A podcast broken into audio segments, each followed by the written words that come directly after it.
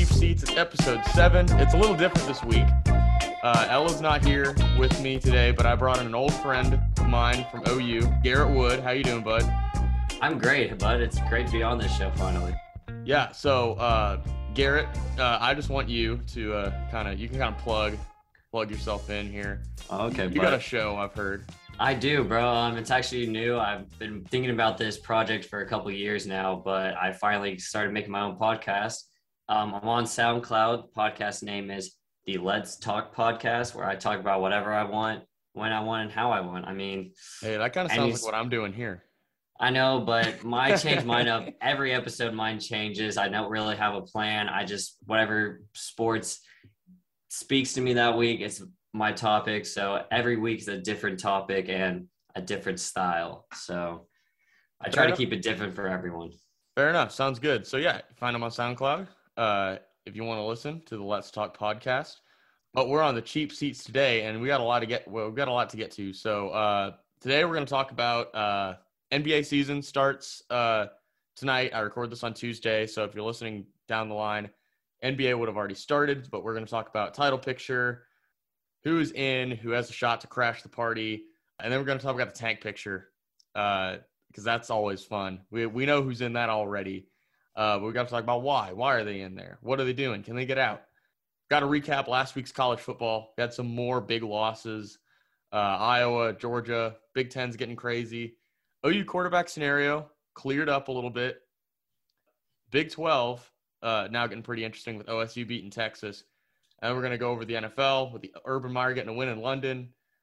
Two teams won without their head coaches last week the Browns got their issues, and uh, at this point in the season, we're kind of hitting the midpoint. Who's for real? Who isn't? And then uh, we'll go with uh, college pick'em. Uh, we use that to preview this coming weekend, and uh, then Garrett will have his first shot at pillow fights of the week. We'll see what he thinks.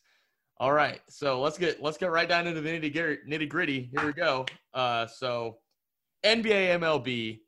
Let's get into it. We're gonna do this as a whole segment because I'm not too versed on the MLB, but I do have my opinions. But I do have a lot of things to say about the NBA. So we're gonna start out with that.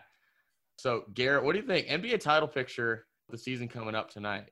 Oh, I am excited. I have been waiting for the NBA basically. I've just been waiting all summer after Giannis and the Milwaukee Bucks won the 2021 championship. I really thought the Suns were going to win that, but I don't see a repeat actually. I do not see a repeat from the Milwaukee Bucks this year. I see a different team winning it. But the thing is, it's a team that's previously won or has not won a championship yet. So you think a new team is gonna crash the party?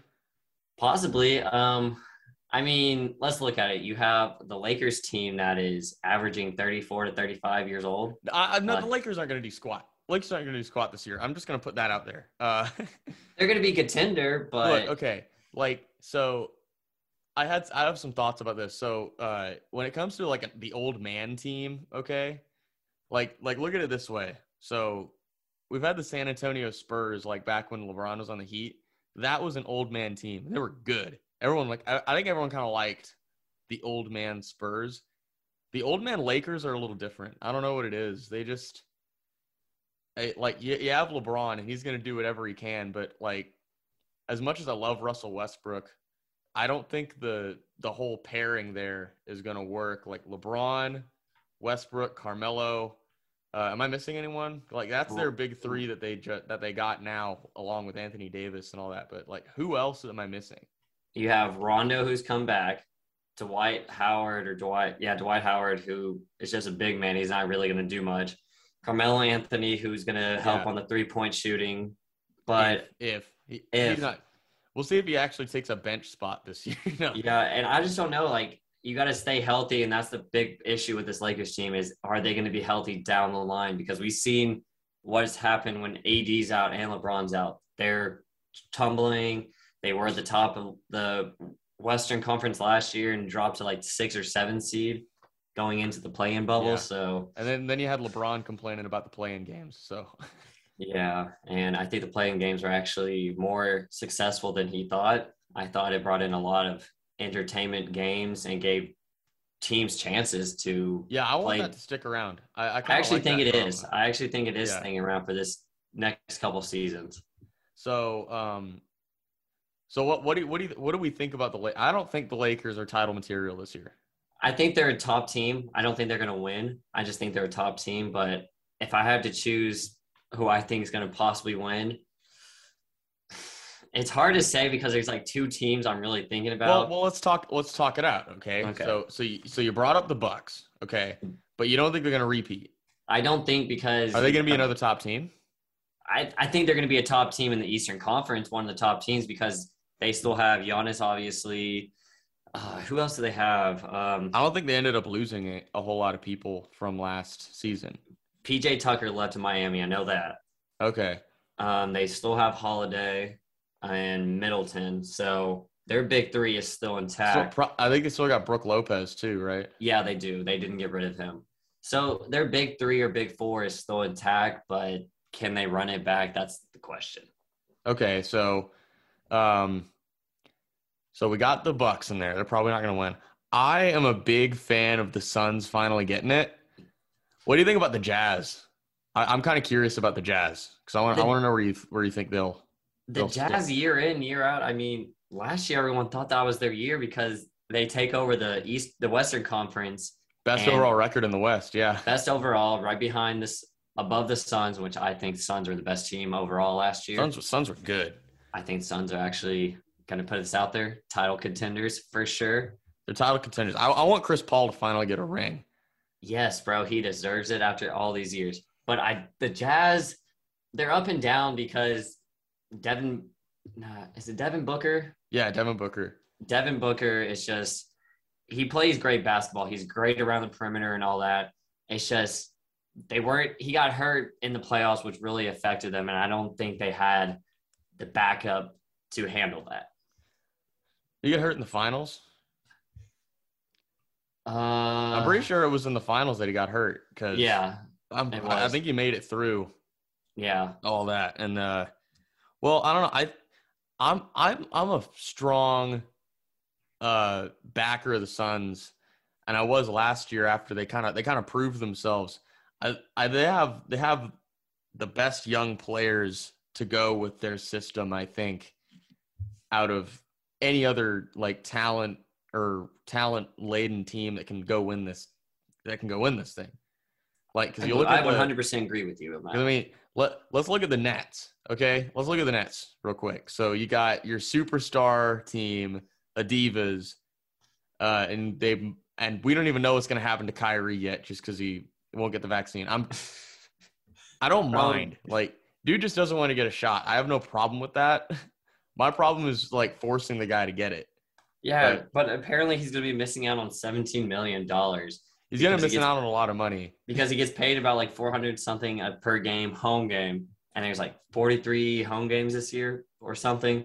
Yeah, And that And I he- heard the math around. It's like 17 He'd only be able to play road games. He'd only be able to play road games, and at that point, it's like, well, is is that even worth it to just like keep him on the roster for the season? Yeah, I don't know. I mean, I, I wouldn't see a trade because it's going to be the same thing for another team. What are you going to, you're going to have to wait for COVID stuff. And apparently, I think soon each city is going to have a mandate for shots at some point. It's just going to happen. So Kyrie's going to have to get No way. vaccinated at some point. At some point, he's going to have to do it.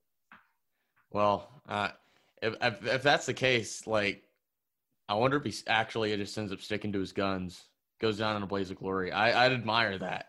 I mean, I think everyone will, but I think a lot of people would be going out after him and calling him names and stuff. But People have been calling him names since the flat Earth thing. I don't think that phases him. I don't know why he thinks the Earth is flat. I mean, he said it was a joke. He said it was a joke. I don't are we sure? Are we sure he was joking though? He said he was. I mean, we'll, we'll, we need a one-on-one next time with him to actually make sure it was a joke. Yeah, yeah. I'll try. I'll try to get Kyrie on, on the call. We'll see if he actually see If if, we he actually got- the Earth this round. Yeah. If we got get- him on here, Let here, me just get Kyrie. Let me just get Kyrie Irving on my podcast. We'll see what Bro, happens. let's dial his cell phone up. KD could come too, bro. The one-on-one. So, uh, Nets in the title picture. Okay, so I see they're the, kind of the opposite of the of the Suns in my mind. Like, so they have their big three superstars, and behind them they don't have much else because, uh, well, they got Blake Griffin, but they they can't pay him very much because he'll just get hurt. Behind him, they don't really have anybody. Yeah, I don't really who's know the, who's the next best player behind those, behind James Harden, Kevin Durant, and Kyrie Irving, all of whom will be hurt at some point this season. like next best I player mean- behind that is like Spencer Dinwiddie, and when's he I- gonna get hurt? I mean, yeah, I mean, I just don't know who they really have. It's just they gave away so much, so many good players the past two seasons to get KD and Kyrie and then James Harden, basically. So they gave up all their backup players to fill in the spots and to like help when one of those three or two of those three are out while the other one superstars on the court. So Yeah. I don't think the Nets really thought that out as well, but I think they were also trying to just go for a championship with all three of those right away. So I mean, yeah, the East really essentially just boils down to like the Bucks and the Nets. And I guess if you want to throw the Heat in there, I'd take the Heat over either of those teams. Oh, I'll do. I think I'm just gonna say Personally. that the Eastern Conference it should go the Nets, Miami, yeah, Nets, Miami, Bucks, top three. Miami's number two with Kyle Lowry coming there, bro. I think he's Jimmy Butler and all of them, Tyler Herro, like they're gonna They ball got, out they got a fun. bro. They got a fun team. They got a fun. They team. do. Miami I come kinda- year in year out is a fun team to watch because they're just up and down and always somehow make the playoffs on random years. It'll be cool. It'll be cool. I'm hoping Miami can actually put something together. So uh, before we get into the tank picture, I do want to get a prediction though, like just like a final. Let's get let's do a finals prediction, okay? Finals prediction. Oh lord. Yeah. Uh, you know, I'm not gonna ask for a winner, but if you want to put one in there, you can. I'm gonna do Suns and Nets. I think the Suns go back to the championship. I think they run it back. But Chris Paul, even healthier than he was ending the season. Obviously, we know he got hurt. Um, and I'm just gonna go say the Suns win it in six. Suns in six, man. Okay.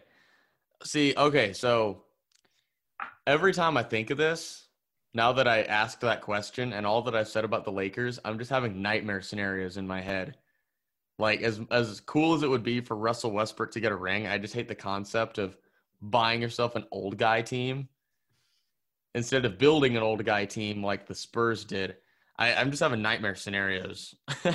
I mean, he, you know what LeBron James does when he's on that phone? If you're one of the people he's talking to, you're either coming or you're denying a champ, a free championship, basically. So hey, you it's your poison You lost in the play-in tournament last year, so to the Suns. to the Suns. So, I mean, it, it's either I think for whatever it's either going to be like the Lakers just coming out of nowhere with their old man team, or the Suns against yeah probably probably the Nets. Like all odds kind of point to that, but I, I'd hate to see the Lakers and the Nets in the finals. That would be the worst. That would be, and everyone wanted that last year. I I was so glad we got some two different teams who we don't really talk about in the play in the championship game or title game. You had the Suns and Bucks. Like that was a good series. No, it was. I mean, well, well was it? uh Yeah, it was Bucks and and was six, right? Yeah, because Suns won the first two, and then Bucks Man. won, and Bucks won I- the last four. I so thought the Suns were going to actually pull that out. They went up 2-0. I was just thinking to myself, this is going to be great. Chris, Bro, it was going to be so good if they actually just pulled it off because they were up 2-0 in the series. Everyone was on the hype, especially the guy that called 4-0 in the Denver series. I mean, that's the, that's another team I forgot. I forget about though. Denver. I mean, you good. They probably but- the finals team, but I think they could give anyone in the West run for the money. yeah, but you have to think Jamal Murray is going to be out most of the season because he got injured. He injured himself or had an ending ending season injury towards the end of the Sun series. So he'll probably won't come back till like later in the season. But because Jokic can't do it all by himself there, bro. Jokic cannot do I that know. all by himself in Denver. Still got Jerami Grant. They do. Still got Jerami Grant. Michael Porter Jr. just signed a big ass contract. So But the Denver, you can't count the Denver Nuggets out. The past three years, just watching more of the NBA, I've noticed the Denver Nuggets are consistently a top five team in the Western Conference. So they're going to be a sleeper team, I think. they got year. something. They got something. They're so- cooking up in Denver. Speaking of teams who don't have anything other than maybe draft picks. uh yeah, let's get into the I want to get into the tank picture here because this can be kind of fun. Okay, so It will be. So top tank teams, obviously. So I'm a big Thunder fan. They're deepest in the tank right now, but I also think they have the fastest track out, depending on how they play it. I, I can agree with you. I but I don't want to say they're my tank team because I can see the Thunder being a better team than everyone's thinking. They do have the most draft capital space in we're, the next. if we're better than a lot of people, it's by accident. Yeah, it's by accident. I mean, you're not going to be the worst team, but you're going to be one of the bad teams, obviously. So, like, just imagine like uh Pokusevski just comes out and just like becomes one of the top three point shooters in the NBA. Giddey, That'd be crazy. Giddey, Giddey's get out there getting assists every night. Like Giddey's looked pretty good in the preseason. Like all the people who were dogging that draft pick, like myself included. I think we, we were just mad because we didn't get uh to, we didn't get to draft higher. yeah, I mean, Like, y'all had a lot it. of drops. Y'all had a lot of draft picks in this past draft. So yeah, I mean we only had like, I mean one of them we gave to the Rockets. yeah, that was a mistake. See, I don't know, but it, it's looking like it's going to be okay.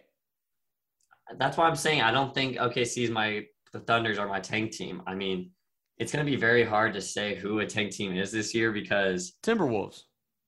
It's easy. that's easy, but It's easy. You just throw the Timberwolves in there. I actually it's gonna it's gonna confuse you. I think it's gonna be Toronto Raptors are the tank team No, okay, so that that that does make sense. because what You- have they done? You after, said you said they dropped off Kyle Lowry. Who else do they have? Like they they're still stuck with like Serge Ibaka, Fred VanVleet. yeah, I Uh, mean, they still got Siakam, right? Yeah, they still have Siakam somehow. I don't know how why they didn't give him up this season, past season. They could have gotten something for him. They really could have, and I think they messed that up. They're Um, probably just still trying to build around him now, as they're kind of like the next wave. But like yeah, but other than that, I that, mean, that's kind of that's kind of an under the radar pick, though. I can kind of see that.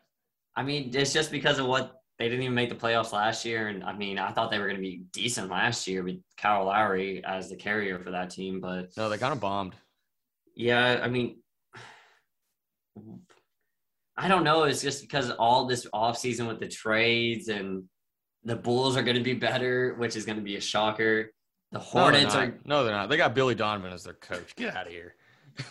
but you got Lonzo Ball, Alex Caruso. I mean, those are the top two names I could think of right now. Got the got the next got the next um, Michael Jordan and Caruso, man. yes, sir. You got the white MJ.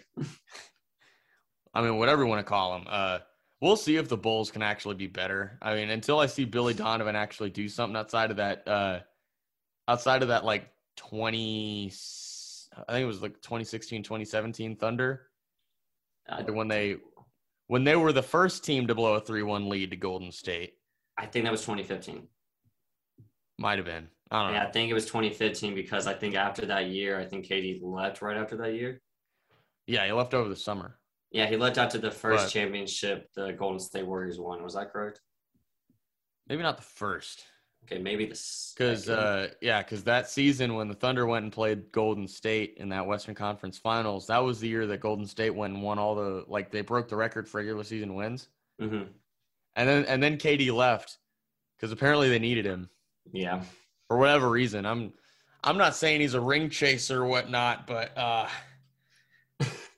uh, maybe I am, maybe I'm not saying that. I mean, hey, he went to the Nets and didn't win a championship this year, so it worked out. yep, he still got he still got two rings though. Yeah, I, I wish he got one with OKC. I really wish that team they had an opportunity, bro. So we we ki- I think we've kind of established like the tank team probably going into this year is going to be trying the hardest, other than the Thunder maybe to get more draft picks. Probably Yeah. going to be the Raptors. I, I 100% think it's going to be the Raptors and Timberwolves are- Timberwolves are just too bad, Timberwolves are just year in year out bad that you can count them automatically as the tanker team. But I just think the shocker of all of them is going to be the Raptors. What about the Rockets though? I mean, yeah, I didn't think about that. I mean, Rockets got rid of John Wall, so I mean, Rockets were worse. Rockets were worse than the Thunder last year. Yeah, I don't even. The Rockets only they drafted that Jalen Brown guy from out of the G League, so I haven't seen much about him. Um, so I'm not really sure. I mean, you could count Detroit in there too as being a tanker team. I mean, with yeah. Cunningham, but maybe Detroit's figure something out. I don't know. Detroit. I let let's just phrase it this way: Who's actually going to be the worst team in the NBA? Like, I don't think there's anyone else you can throw forth other than like Detroit or Houston or Minnesota. Yeah, Maybe the Magic. The Magic might be pretty bad. maybe, maybe I. But I thought the Magic got a lot of good um, players in the draft or off season, but I didn't keep up. They might have, but they're still the Magic. I, Yeah. Best bet's probably the Pistons. Probably the Pistons. So And I don't think the Pistons are going to be good anytime soon, I, regardless if they got Cade Cunningham. Like yeah, when you're a tank team, getting out of it comes it comes from be, how like do you have a good front office? hmm Uh, are you drafting the right guys? Are you coaching them right? Like there are well-run organizations that tank. I think the Thunder are a good example of that. They seem to have a decent path picked out for them. And by that I mean everybody can pass. Everybody seems to be at least decent at playing defense. yeah, Just got they just got a whole bunch of like guys that have wingspans like the size of trucks, like the length of a bus. And that's that. It's it's they're kind of following like a maybe maybe like a 76ers blueprint, which I don't exactly like. Uh Ben Simmons is kind of a jerk.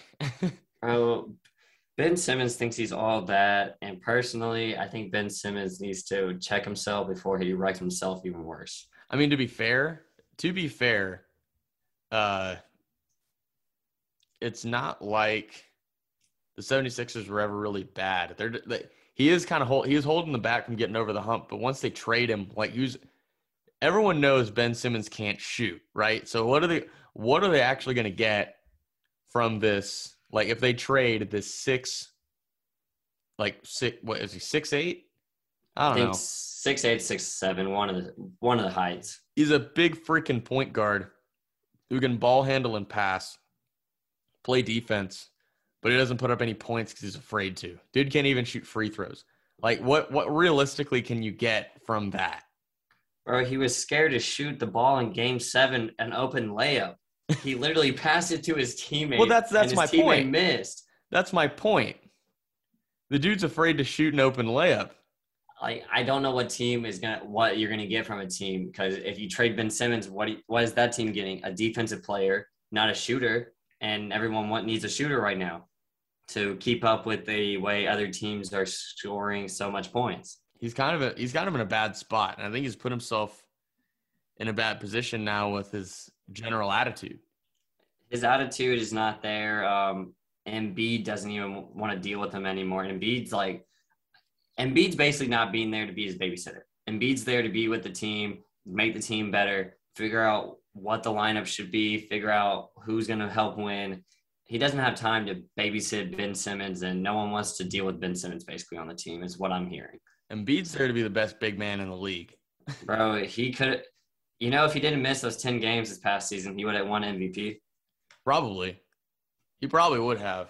Yeah. like like as far as I know, I don't watch a whole I didn't watch a whole lot of of uh, Joel Embiid outside of college. I just kind of see his highlights now on ESPN. Yeah.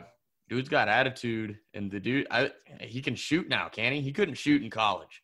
He couldn't he can shoot He very just- well now. At KU, he just throw down, he just throw down. Oh, he went to KU? Yeah, he went to KU. I did not know that. Yeah, he went to KU for a, for a year. Damn. And uh, yeah, so best my best friend Henry who went there, like we were still in high school at the time. He was saying like, man, I don't want him to go to the league. Dude can't even drive yet. Because the dude came Yeah. from the dude came from Africa and doesn't know how to drive, I but he's gonna go. But he's gonna go to the NBA. I mean, you don't have to learn to drive. You can have someone else drive you if you're a great NBA player. You can just have that Uber all the time, pick you up from your house, take you to the facility, take you out to eat, take I mean, you yeah, wherever you want I to mean, go. Floyd Mayweather's got somebody to read for him, so I mean, I might need that soon, Floyd. Might have to be hitting you up for that one. I need I need my I need somebody to read this for me. Can someone read this book for me? My name's No. Garrett. I'm 22 and I never learned how to read. I never learned how to read. So uh, we did touch on Joel Embiid for MVP. Who do you actually think is going to be MVP? Because I don't think it's going to be Joel Embiid because usually it's best player on the best team. Yeah. So Embiid's definitely not going to be the MVP this year. I don't think this. I think the Sixers are going to be a top five team in the Eastern Conference. Don't get me wrong, but I think we're going to be looking at either a Devin Booker, a Luka Doncic, or a KD. Those three. Oof. Those th- and they're right.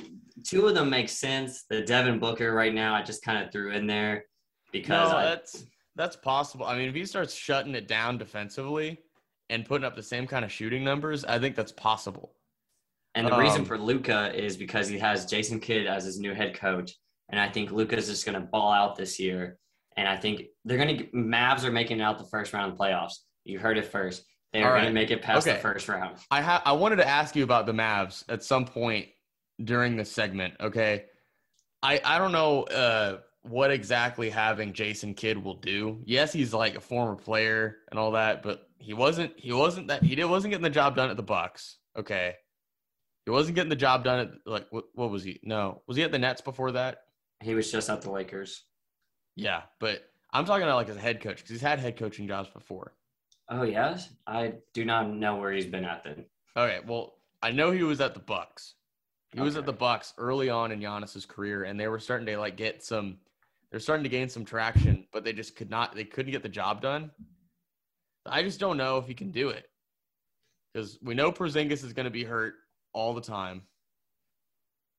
Uh, and, like who else do you have other than other than Luka? Can like We got we got Tim Tim Hardaway Jr. Don't count him out. He came with uh, Porzingis, so do not count him out. Jalen Brunson, who's going to go off. Boban, who everyone finally realized is a key player on the Mavs because the playoffs. Boban went off on the Clippers, by the way.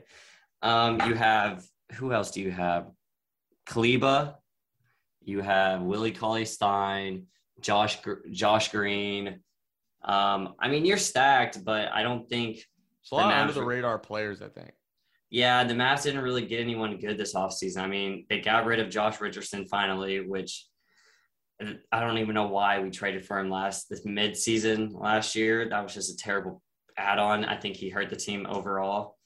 Um, but I don't know. I think this Mav team they're going to make it to the second round of the playoffs, second only, not not past that.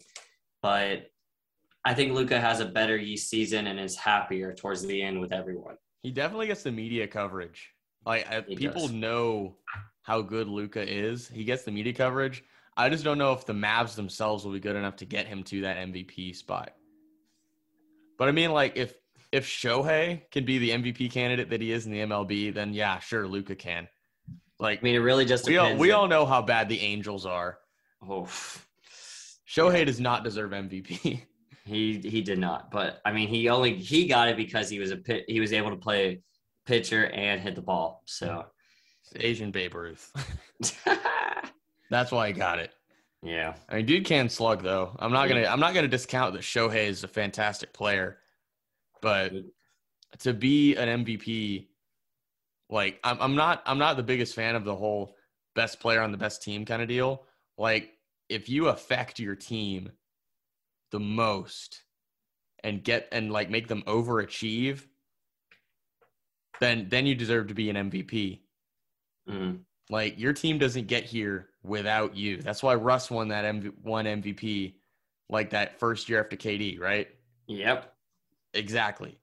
Like without Russ, Thunder don't do squat. They're a tank team. sadly, So sadly, like that that's why I don't think Shohei deserves that spot. Luka Luka I think could probably he'd be in a position to do that this year. I just And don't then- know if they'll be good enough across the board to get it done.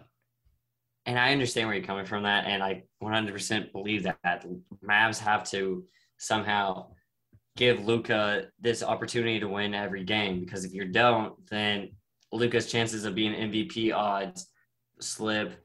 Your chances of keeping Luka long term and Like hopefully clock, for the yeah, clock's ticking on that long term contract. because he he got it. He finally got his long, his five year deal his after his rookie contract. So he's going to get paid like 210 million for five years.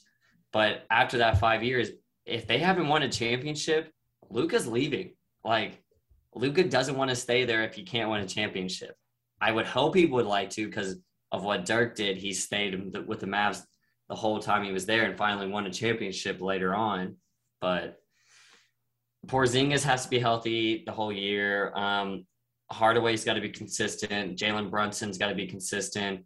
Luka has to be able to have shooters around him, and the defense for the Mavs really needs to step it up because that's the main It's been, issue. it's been pretty bad. Been pretty it bad. has been very bad. So, um, how about most improved player? Uh, shoot. Most improved. I'm just Probably- I, I'm gonna throw out Dort real quick.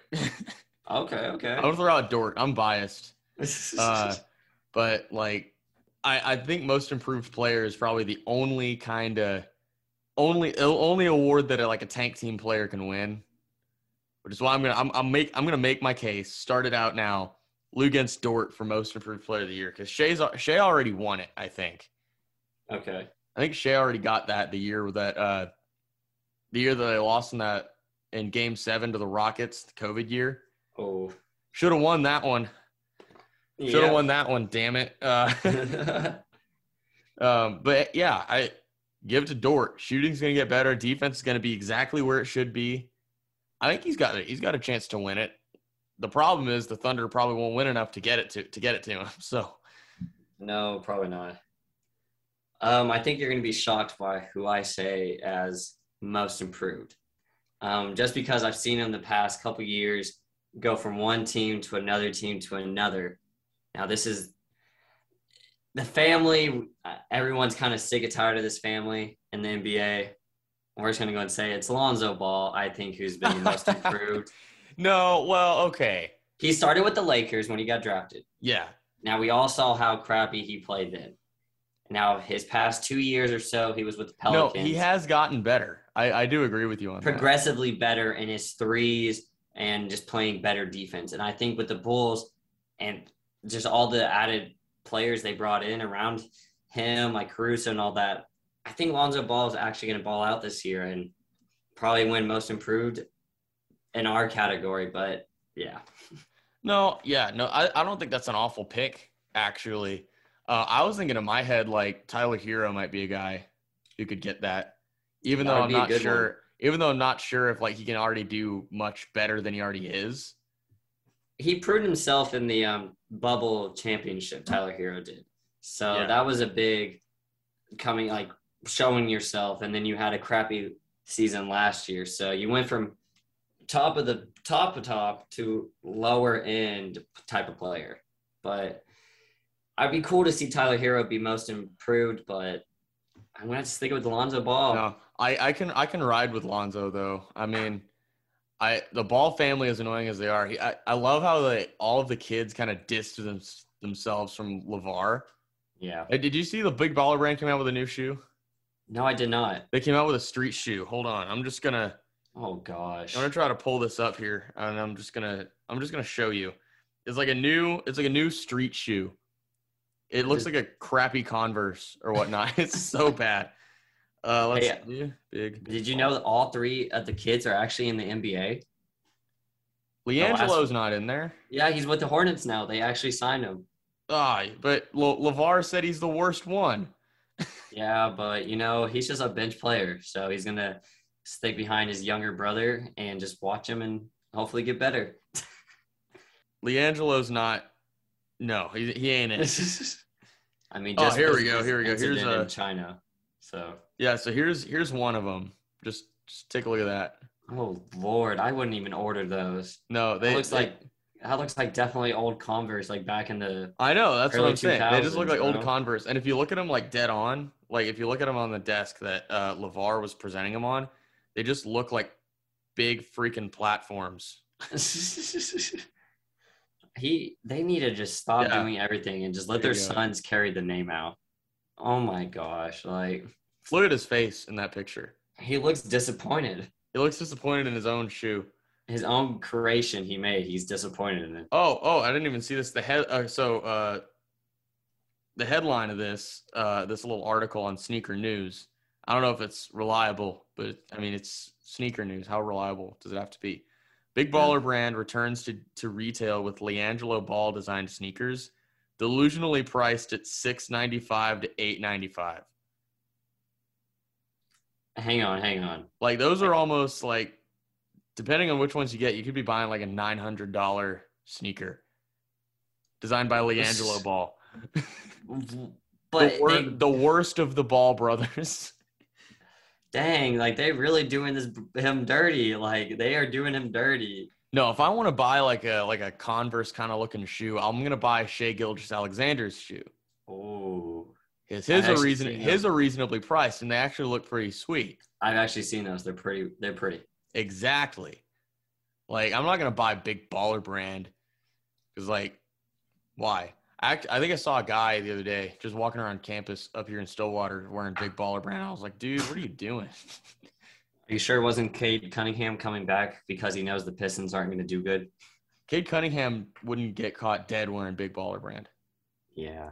So do you, do you, do you want to talk about most overpaid players? Because I like that that's a thing we could talk about. But like, I think it is. well, because- okay, all right.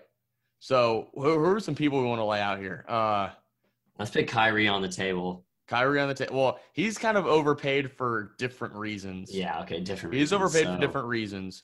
Um, how about? I don't know what kind of contract Carmelo got.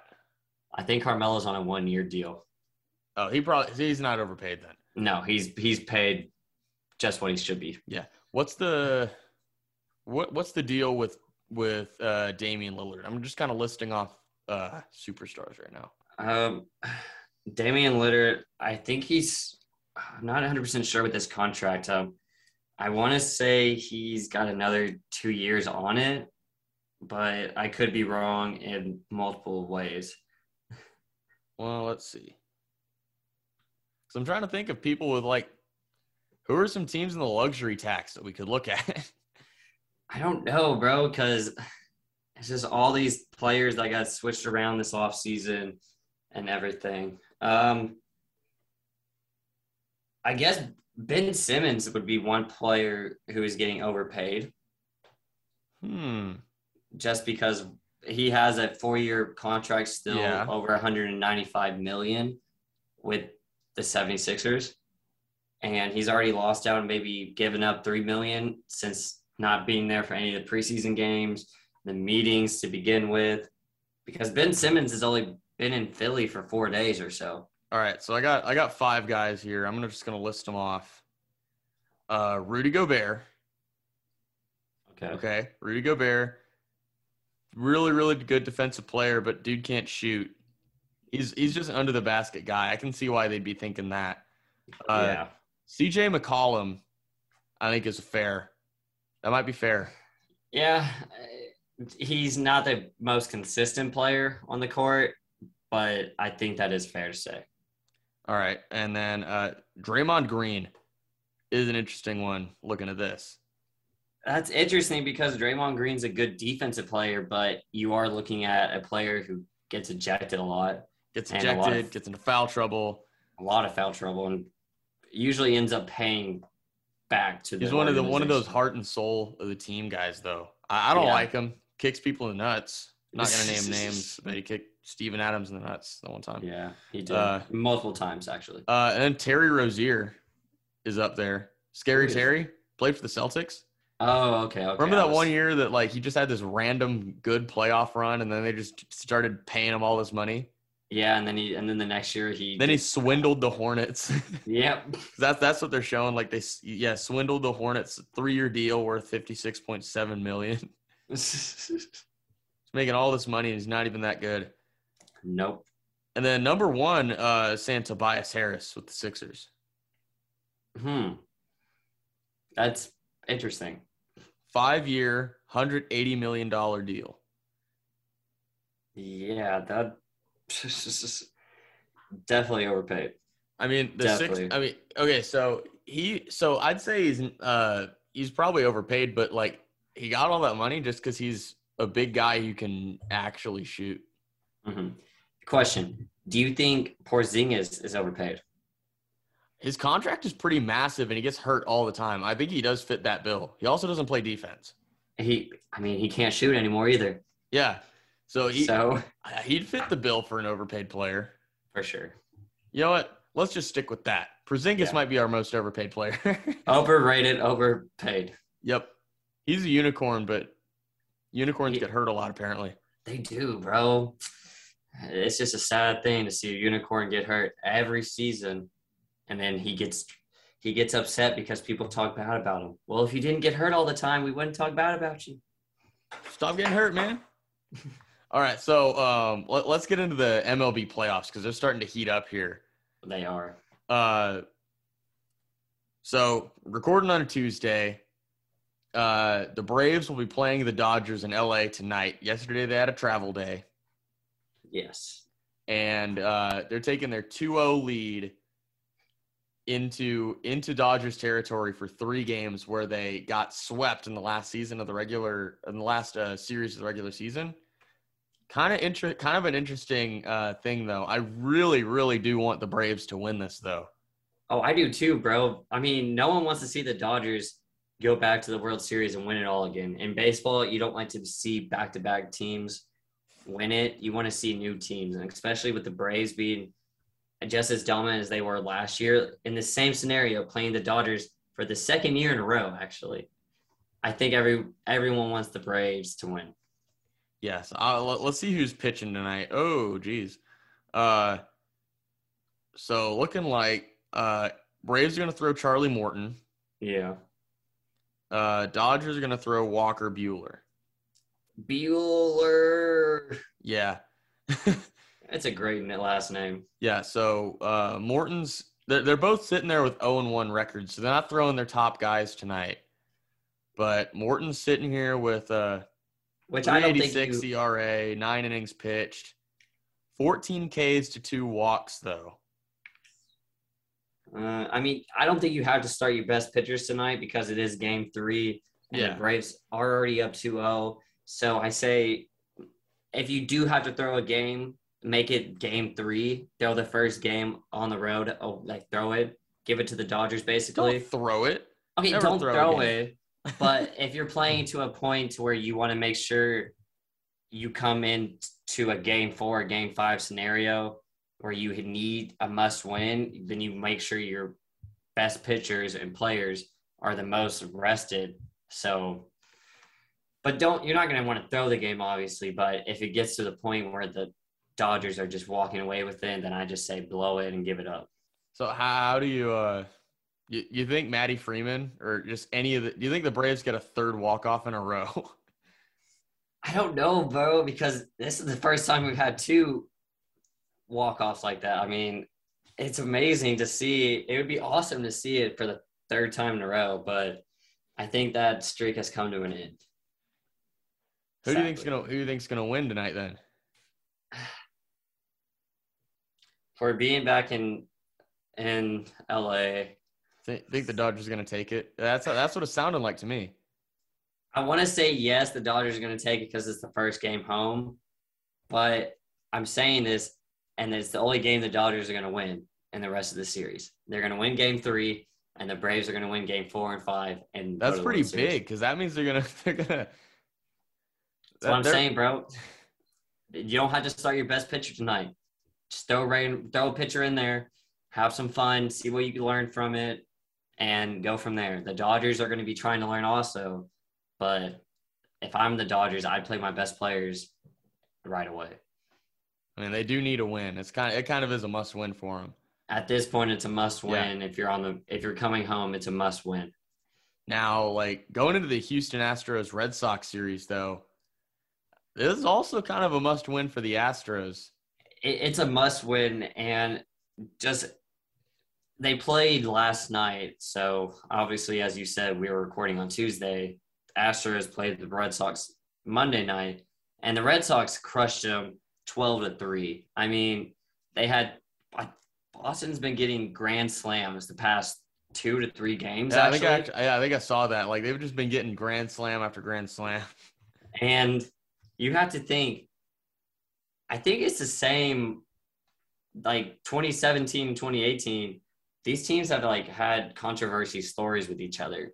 Astros, obviously, the cheating scandal. Win- winner Now- of this series is cheating the hardest. I'm just gonna put that out there.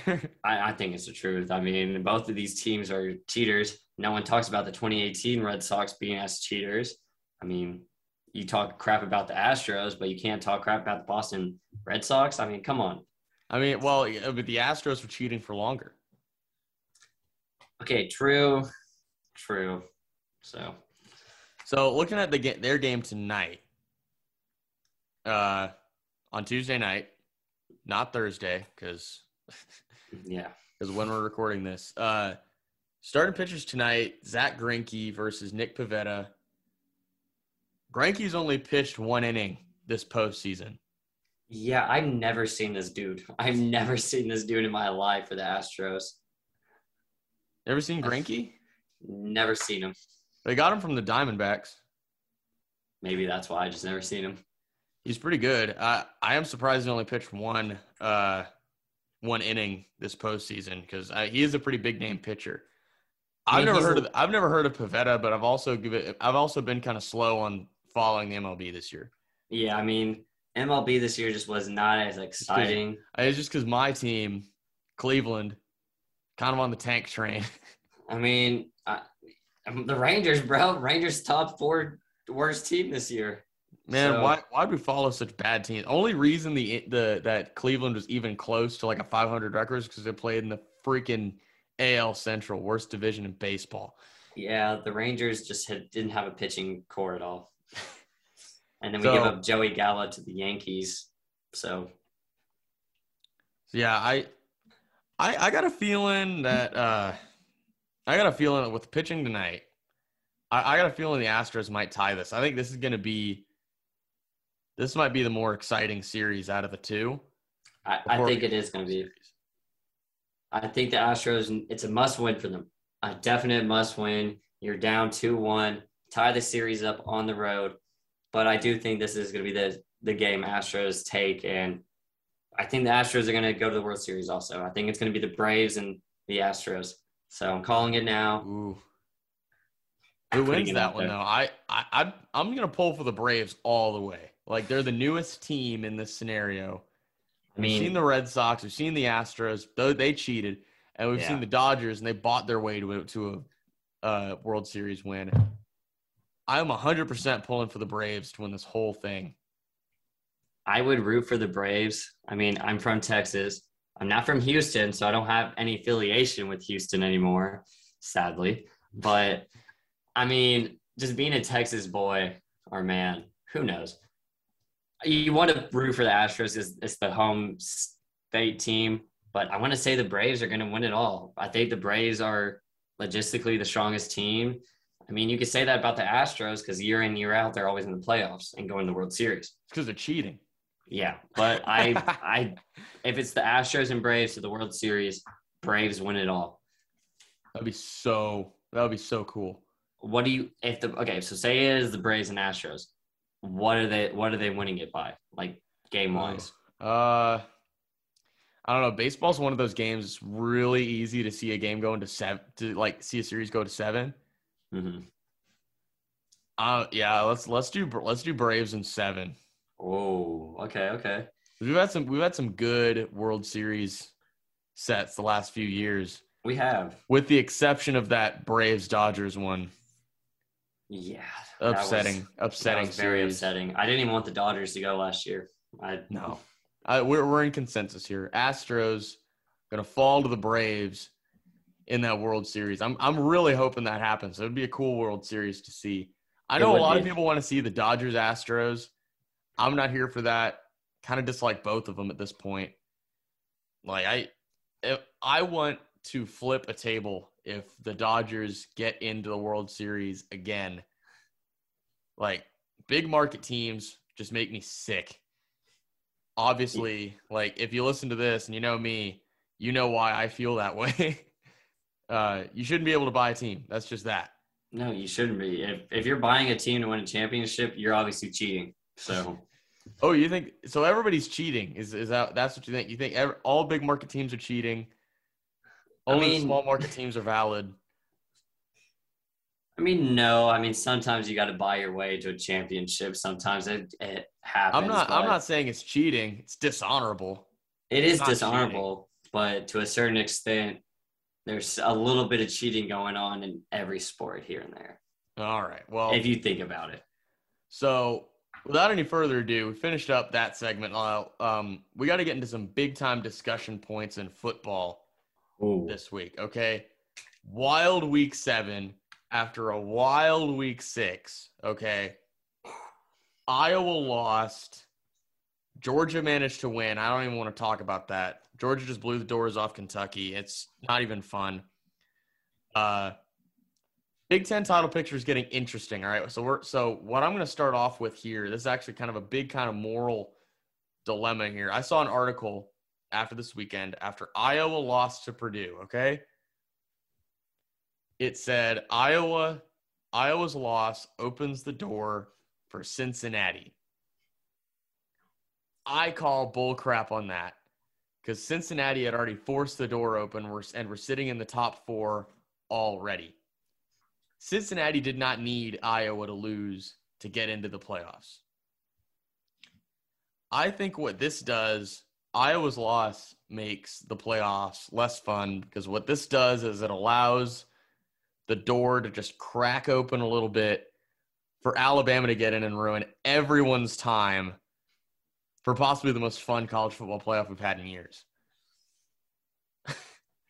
Bro, I'm happy Cincinnati is running the table right now. Cincinnati deserves to be in the top four. They are one of the best undefeated teams right now. The best team in Ohio. They're better than Ohio State for once, which is a so? shocker. I don't know. I don't know. I, I I'd have to believe it. Uh, I, I'll believe it when I see it.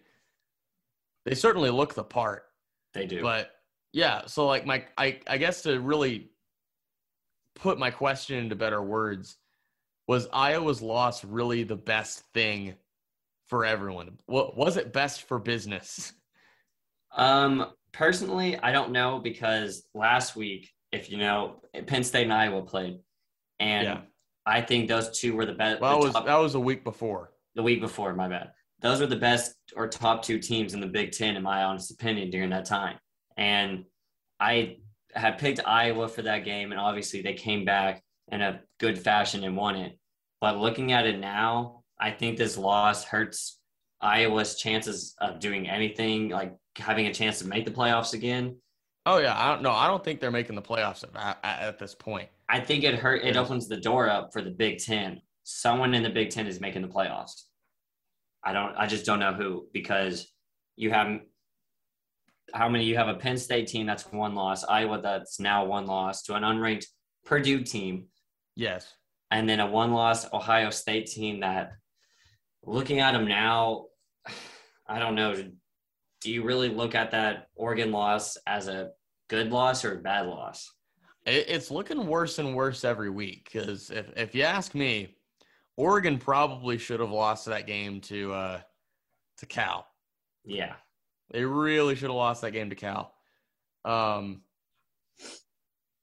I'm avoid avoiding Penn State and Iowa for that Big Ten title because it's we're we're probably like I, Ohio State as it stands now.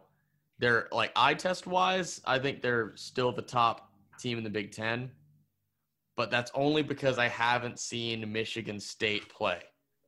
You forgot about Michigan also. I did forget about. Michigan. Yeah, yeah, but Michigan's still Michigan. I don't. Yeah. I'm not gonna. I, I I trust Jim Harbaugh as far as I can throw him, which isn't Well, you know- very far. You know, Michigan State and Michigan play this weekend, so it's a they big, do. big, big matchup. They do. Did, do we? Did, did we pick that game just out of curiosity? No, we did not. Sadly, we did not get that game. No way they play this weekend and we didn't pick it. I'll have to take a look at that I'm- later. Uh, I mean- mean, we'll, we'll take a look at that down the line, but Yeah. Uh, I think Michigan State will have the best chance to because like here because the, the reason I think Ohio State look they look like the best team, okay, but the thing is I don't think they're getting into the Big Ten title game because they still have to play. They still have to go and play Penn State, Iowa, Michigan, and Michigan State down the line this season. Like hmm. that is a murderer's row for for lack of a better term. And if Ohio State can navigate that, then sure, they deserve to be the Big Ten champ and go to the playoffs. But as a fan wanting something new, I am putting all of my heart and soul into pulling from Michigan State or Penn State to pull that out. Okay, so I got my dates wrong. Michigan and Michigan State play next weekend. So Michigan plays Northwestern, so that should be an easy win for them. But I'm actually going to say Penn State is, I think, my Big Ten team that's going to win the whole Big Ten. Um, Well, I, I, mean, need, when's Sean Clifford coming back? Sean Clifford got hurt against Iowa. That's why Iowa won that game. yeah, that's the only reason. I mean, I mean, Penn State pay, plays Illinois this weekend, so that should be an easy win. So we probably won't see him back this weekend. But you have, so you have two great matchups in the Big Ten next weekend. This weekend in the Big Ten is kind of garbage. This honestly. week is this week as a whole is pretty garbage. yeah, they're not really good games. But next weekend in the Big Ten, you have Penn State, Ohio State, and then Michigan, Michigan State. Oh man, where where are the where's the Ohio State Penn State going to be? Is that please tell me that's at Penn State? It's in it's in Columbus. Oh dang, okay, that's going to be tough. Yeah. If Sean Clifford is back, they might have a shot. And it's the Ohio State Penn State game is going to be a night game also. So I'm That's seeing college big. game day possibly going there. No, they're going to go to Michigan, Michigan State. Oh yeah, because neither of them have been on it this year, and Penn State's been on like twice, maybe. no, I think they were on. uh I don't think Penn State's been on it yet either. Yeah, they got it for Auburn. Yeah, Penn State. Oh, was it? Yeah, yeah. Okay, so But I personally haven't seen enough of Michigan State. I mean, I've seen who they played. They barely beat a Rutgers team. Um, the two weeks ago, they barely beat a Rutgers team. Um, or They no, they barely beat. Nebraska, but Nebraska continues to look better than we than their record. But like, because they should they should have beat Michigan, they should have beat Michigan State. Probably should have beaten OU. like their special teams is an absolute trash. They probably beat OU. You know what? I feel bad for Scott Frost and that whole Nebraska program. I know they've been so close so many times this year. You just wonder like what else what else do they need to do? Like, because when they played when they played Oklahoma, bro, I was scared whenever I saw like halftime. It was like a one score game. I was like, "Are you kidding me? Oh, is I this how kinda- we're playing?" I kind of saw that coming because, like, you know, like Scott Frost lives for. He hasn't been able to. He hasn't played OU since he was in college, and Yeah. this is his first time doing that in a long time. You know, in the beginning of the season, he wanted You- out of that game. You knew he was going to get his guys ready for that, and I was like, I- I really don't want it. I I didn't want that game to be a blowout.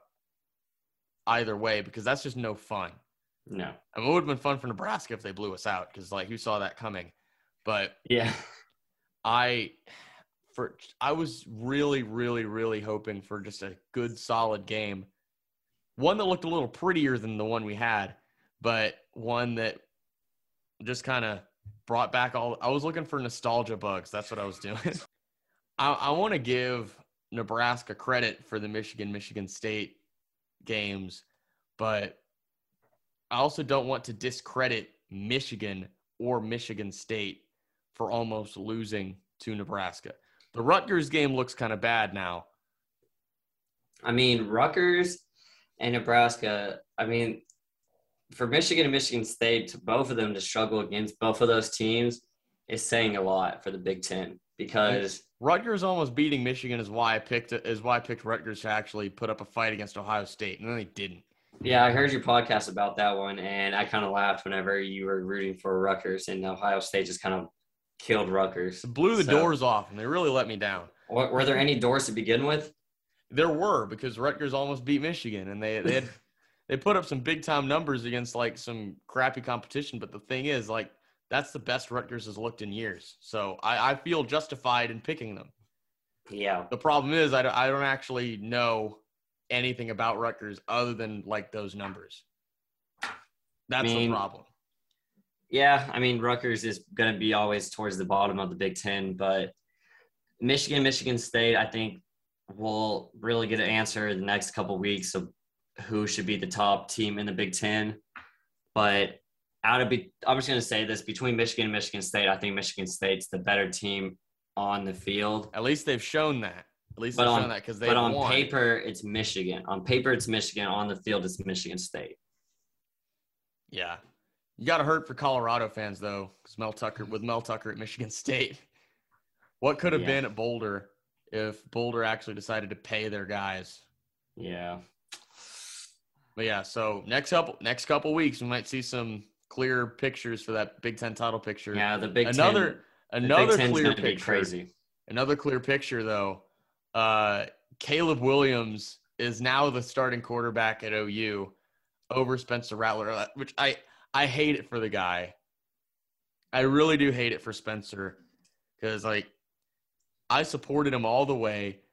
He was he was an absolute dude last season, just slinging the ball all over the place, making most mostly the right choices, but like he was just getting it every step of the way until the season where he just decides to make questionable choices, hold the ball too long, and he just I don't know what it was. He just couldn't play the same way he did last year.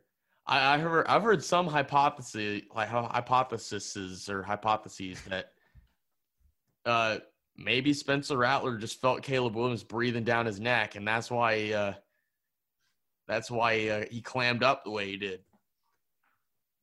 I mean, you know how big of a Spencer Rattler fan I am. Even when Jalen when Jalen Hurts was there, I wanted Rattler there on the field more than Jalen Hurts. You were a huge Spencer Rattler fan. You were an idiot for doing so. I was an idiot, but looking at it now, I I feel bad for the kid. I feel bad for him. This is his second year getting benched in the Cotton Bowl game, which is one of the biggest games in the regular season for OU. It's the biggest game before they go play the Big 12 title game every year. Best rivalry in sports, man. the best ever, and especially this year's game was amazing. But getting to see Caleb Williams this weekend, what a dude! What a dude! Oh Smiling gosh. on the field, on the sidelines. Coaches are hyping him up. Players are getting into it. Did you see the video of when they did the um, who's on the like who's the starting lineup? Well, I mean, I was at I was at the game, so Oh, you were okay. I fully understand. Yeah, The I- I crowd did- just went I- electric. but I also whenever- did see the video, like Holly Rowe kind of getting into it, and she was like, "Oh, clearly a popular choice." Yeah, Uh, she she got her she got her scoop after she was a little upset for not getting to interview Caleb Williams after OU Texas. yeah. But I Spencer is most likely going to transfer, hopefully after this year. Uh, I want him to stick around for the rest of the season. I don't want him to enter the transfer portal early. But most likely he is going to transfer because I think going to the draft this early is a little little premature for him. Where do you think he goes? Well, he's definitely not ready for the draft. Definitely not. Um, I didn't even think at the beginning of the season he was a draft candidate because it's his second full year as a QB, as a starter for this Oklahoma team. Yeah. And especially after that Tulane game, I think his numbers plummeted. I would like to see him stay another year. I honestly don't want him to leave at all because who do we have behind Caleb Williams and Rattler? Well, we do have a quarterback, another quarterback coming in. Oh, we do. Oh, yeah, we do. Isn't Malachi like- Nelson. oh, yeah. Okay. So, So, uh, at this point, Riley, you can leave, and OU is going to be stacked either way. But I'd like him to to at least stay through the end of this year before trans. I I've heard rumors saying that like Arizona State would be a place where he goes. He's he'd be going back home. and I think that would be a good setting for him to go back home, be closer to where he grew up, his high school days. But as long as he stays there the rest of the season and helps Caleb, because I think Caleb's going to be the starter the rest of the season, Yeah, unless something dramatically happens to Caleb where Rattler has to be the starter. But Caleb won the job, and Rattler, all he can do now is support Caleb and be there as his teammate. And Lincoln Riley needs to use this opportunity to use both QBs in the playbook now. I okay. So you know he said he said he's not a big fan of uh, two quarterback systems, right? I mean, if if it works and you can win games and put up confusing if you have opponent's two defense, if you have two quarterbacks, you have no quarterbacks. I I am a strong proponent of that philosophy. I want Spencer to stay cl- just through the season because, like, you know, the players respect him. He's a captain for a reason. Like, he wasn't starting this last week. I saw him go out there as a captain for the coin toss. The players respect him. A, his problem is his relationship with the fans. And yeah, he hasn't been the best with them. No, I and we haven't been the best with him. But I mean, he, especially after chanting we won Caleb after the West Virginia game. I saw I saw buttons. Game. I saw some buttons that people made for this weekend's game, like the like against TCU. People made buttons like for home like for homecoming and all that. I saw a girl walking out wearing one of them. Ooh. Yeah, it, it's kind of kind of makes you cringe a little bit. Yeah, I just Rattler's time is at OU is is done. I feel bad for him. I'm he has he has all the talent to play anywhere he wants. I just really hope he finds the right place for him where he can develop, where he can grow. Uh and hopefully he can build a better relationship with the fan base because that's something Baker and Kyler both managed to do that Spencer could not. Granted, he only had one season, but but even look at it, Jalen when he his one year at OU grew the OU fan base. He fell in the fan base fell in love with Jalen. I don't know. I think we're more indifferent towards him than you think. Okay, maybe I am because I didn't really like Jalen as much. Because if we look at him at the NFL now, Jalen's kind of. You were kind of on the wrong end of the Jalen train. I was on the Rattler train, bro. You were on the Rattler train before Jalen even got there. But my point is, about like Jalen being kind of like a neutral presence. He was he was there to build up the draft stock that he wouldn't be able to get at Alabama. He was there to play football. He was not there to make the fans like him and all that. We saw he was a hard worker and all that, but the thing is like the thing that stuck out in everyone's minds was during the Baylor game, making the making those turnovers early, the turnovers in crucial scenarios that like almost lost us games against Iowa State, TCU, um, the Big 12 championship game against Baylor. I was there for that one. Same. That was a scary one. That those games uh, where he made those mistakes, that's what sticks out in OU fans' minds. We were indifferent. He got us he got us in position to win, but he also put us in a lot of positions to lose. And – the thing he at le- he at least acknowledged that. And I don't think I don't think Spencer didn't acknowledge it either. But the thing is, his whole attitude about it, I think, is what rubs fans the wrong the wrong way. Yeah, I don't think he took it lightly that fans were calling for the backup for Caleb basically, and I think he took that pretty hard. Honestly, I think it because apparently what I heard that he missed Monday practice leading up to this past week weekend TCU game he missed practice to focus on himself, put get his head back in the mindset of being the QB, and that's when Caleb took over took over his job. Yeah. You, you got to feel bad for Rattler, but at the same time, it's next man up. And it's the same thing at Alabama when um, Jalen Hurts was doing crap. Tua came in and Tua took over his job. What did Jalen do? He stayed there, supported him until Jalen had to come in for Tua. So the same thing could happen to Rattler where he has to come in for Caleb but Rattler just needs to find a place, stay at OU, finish out the year at OU, but then transfer somewhere where you feel the best and most comfortable and where you can really dive into your true potential as a QB.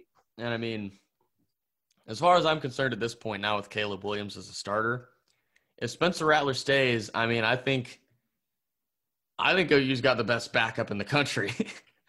I, At least, at least by on pure talent alone, OU has the best backup in the country. and that's and why I- I'm kind of hoping that he stays there for It- another year. Because with the Big 12 title picture now clearing up, OU and OSU both undefeated, actually looking pretty damn good. Baylor also kind of underrated in there. They lost to OSU. Probably should they should have beaten them. Bro, Baylor is so, no one talked about Baylor at the beginning of the season. Like that's what's shocking me is Baylor Baylor is a one loss team. Baylor's Baylor a one loss team. They are shocking everyone right now. Texas, on the other hand, on the big big time downslope. That's right. Yeah, horns down. Texas is not back. In case you thought that they were. um, Bro, I feel Texas. You lose to an Arkansas team on the road. You lose to an Oklahoma team. Now you should have won that game. yep. Texas should have beat us. Texas should have beat OU. Let's just put that out there. OU had no right to win that game. Yep, but then. Caleb Williams comes in and does. Yep. And then Oklahoma State goes to Austin and just, you know, makes every fan in the state of Oklahoma and partially some of the Texas fans even happier. Like imagine being up in two straight games when you got got a chance to just close it out in the second half and you just give it up in the worst way possible. Dude, they've allowed 41. They're like scoring wise 41 to 7 in the fourth quarter. They're getting outscored terribly in the fourth quarter. I mean, more than half of those points are Caleb Williams putting up 25 in that fourth quarter. true. but like that doesn't change the fact it's it's bad. It's Very bad. bad. So I'm I'm thinking now if OU can make it past Baylor, like this coming November is going to be huge for OU. Like, it's kind of got- scary. I'm you have Baylor, Oklahoma, no Baylor, Iowa State, Oklahoma State as the last three games after a bye week. Oof. Only one of those games is at home too. Only Iowa State is in Norman. And we got to play both Baylor and Oklahoma State on the road. Whew, that is going to be. I'm just glad fun. that like coming up we got uh we got Kansas, Texas Tech, and uh And bye bye in the bye week. We got three weeks to get that secondary looking a little better going before we go into those big ass games. Yeah, Like I mean it's it's Baylor's going to be scary. Um, I'm, Iowa State. I mean, I'm scared for them just because of the past two seasons that's been happening with us with OU and Iowa State. Iowa State's got Iowa all the State- talent to give us a big old scare. But Yeah, it, it Baylor is going to be a. the positioning know, of those gonna a- games is the positioning of those games is just not ideal at all. And I don't really- like it. It's going to be scary. it really makes the so as of right now the title picture is kind of clear if you over if you overlook Baylor. If you overlook Baylor, it's looking like OU and OSU are just going to play two weeks in a row. Once in Bedlam and then once again in the Big 12 title game. But if you add in Baylor to this picture as a as a potential team to kind of upset the power the power balance here, like it's very conceivable that that Baylor gets that head to head against OU, and then they play the winner of that Bedlam game in the Big 12 title picture. But see, the thing is, Oklahoma State has to lose has to lose two games for Baylor to get in, and That- Baylor That too. And Baylor if, if Baylor loses two games because if they lose to OU because someone in the Big 12's got to go undefeated. I think I think it's going to be OU. It's either Yes. OU or OSU. It's one of those two teams. So the only way Baylor gets in is because their one loss is to Oklahoma State. Is you hope Oklahoma State. I don't want to say this because I really want Oklahoma State to be undefeated all the way up till Bedlam because I think That'd college be an game incredible, incredible atmosphere. college game day will be there in a heartbeat. You know it Oh yeah, in a heartbeat, and being able to play possibly back to back weekends. I mean, that's looking like a great Big 12 matchup. Because I honestly think it'd be better to see Oklahoma, Oklahoma State in the Big 12 championship game. How about you? I mean, it'd be pretty cool, but I, I'm I'd be afraid to play somebody in back to back weeks. I was going to be more scared to play Texas in the Big 12 championship, but then after Oklahoma State did us No, Texas favor- Texas is out. Texas Yeah. is out. They're gone. They're done. I'm talking about before they lost to Oklahoma State. There was a possibility Texas oh, was Oh, yeah. in yeah. and OU would play again. But after that happened, I was like, okay, I'm not concerned about the Big 12 championship game anymore. So, I mean, also something I forgot to mention: OSU goes on the road to Iowa State this weekend. I saw that. I saw that, and I totally That's the best about that. game. That's the best game this coming weekend. Iowa State's favored, actually. I mean, that, that's from preseason expectations, I think, but also it, it it's a scary looking game because Iowa State does have the horses to beat to beat OSU, and they got the defense necessary. I think that's better built to stop them because OSU Nah. hasn't played a like Texas doesn't have a very good defense. No. Baylor, very good defense. The only reason Baylor didn't win that game is because they didn't have a good offense. Like they couldn't capitalize off three interceptions No. from Spencer Sanders. So absolutely it's gonna be it's gonna get absolutely wild in these next few weeks in the Big Ten, in the Big Twelve. SEC, not really, because like, come on. And Georgia's got that conference, bro. I'm Nobody nobody in the East can challenge Georgia.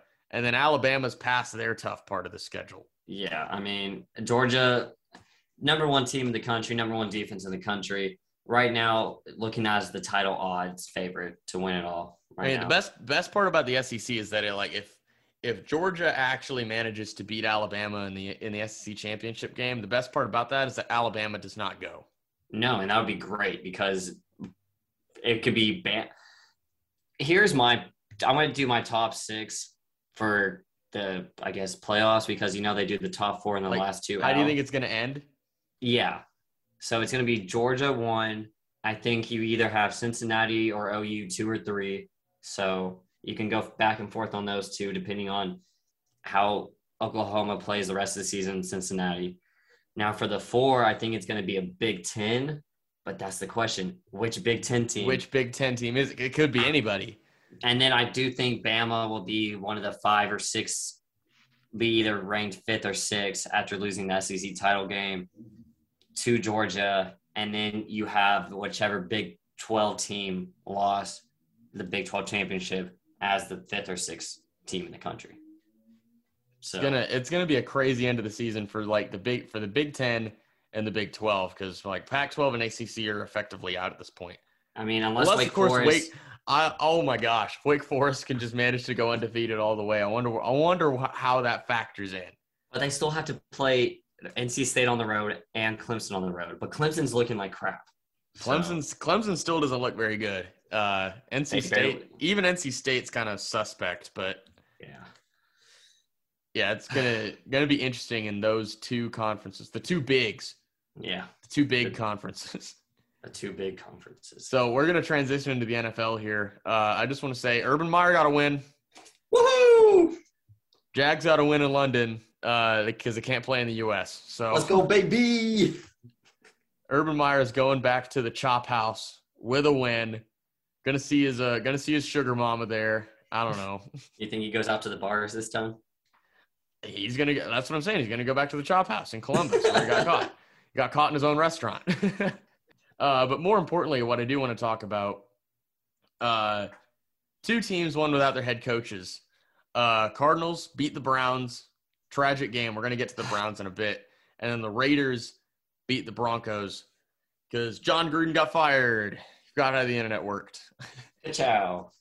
So yeah, I, there's really not much to say about that. Like Cardinals, I think just walked in thoroughly outplayed the Browns. Browns looked flat, but the Browns had their own issues and have had their they had issues back with the game against the Chargers as well. Yeah. So uh, we're gonna get into like the meaty part of this a little bit here. Are the Browns in deep trouble? And I think I've already answered my own question in my mind. The answer is yes. I'm gonna have to say yes. The, the answer is absolutely yes. Injuries across the board. Nick Chubb already confirmed out for this Thursday night game against the Broncos. Uh, Owusu-Koramoah, the linebacker, rookie out of Notre Dame, he's on IR. Kareem Uh, Hunt. Kareem Hunt put on IR for his ankle. They were already down both tackles. They haven't been confirmed or confirmed yet for the game. I'm, I'm assuming since with the short week, they're probably not going to be playing. OBJ didn't practice yesterday. Baker didn't practice yesterday. I mean, Jarvis Landry's cleared, but I don't think he's gonna be. the list goes on and on, bro. I mean, I, I, I just it hurts so bad because the Browns finally had their team. They were ready to go because uh, no matter what anybody says, I, I do think with a healthy roster, Baker Mayfield, Kareem Hunt, Nick Chubb, Odell, Jarvis Landry, Myles Garrett, Jadeveon Clowney, whoever they had on that defense, if they're a healthy team, they're good enough to go and beat anybody in the National Football League. 100%. 100%. But they're down like half their roster now at this point. Bro, they're, they're like the Baltimore Ravens. It's sad because both those teams are in the same conference. Yeah, but the Ravens both- are good. Ravens are still good. It doesn't matter. Yeah, the Ravens All their injuries doesn't out. matter. The Ravens So- figured that problem out. So If if the Browns can somehow figure it out, I- it's like you know Baker's going to try his best to play no matter what happens. I think Baker should sit out. I think he should take Thursday night. Don't don't play him. Don't play him. You know he just re-injured his. He just Oh. re-injured himself, bro. They're going to lose to the Broncos. I mean, they they're missing key players anyway, so you don't have any. You have your best two running backs out, I mean, I Nick think the Chubb best and Kareem Hunt. So silver lining is at least they have Case Keenum as the backup. Like, yeah, Case so that's why, not a bad quarterback. So that's why I'm saying just play Case Keenum because the the Broncos aren't a better team anyways. They're they're about the same. They have the same record. They're both three and three. yeah, the Broncos played a bunch of crap teams at the start of the year. So Yeah, so I mean, I think this is a you need to panic if you're a Browns fan. Browns fan, panic because everyone personally, I thought the Browns were going to win the win their division and be a top team in the playoffs. yeah, I luckily the with the NFL, it's still kind of early in the year, but like Luckily, in the NFL, you can lose three to five games and still be in contention for playoffs. it, it, that is still that is once again silver lining. NFL season is a lot longer than college. So there is time there's still time for Cleveland to work its way back, get healthy again. You just got to wonder who will actually be healthy enough for that return trip because I think the back half of Cleveland's schedule is pretty forgiving for the most part, right? Yeah, of what I've seen, it is pretty forgiving. So they should hopefully be on the second half of the season. They should be looking to turn it around and make a push for the playoffs. Yeah.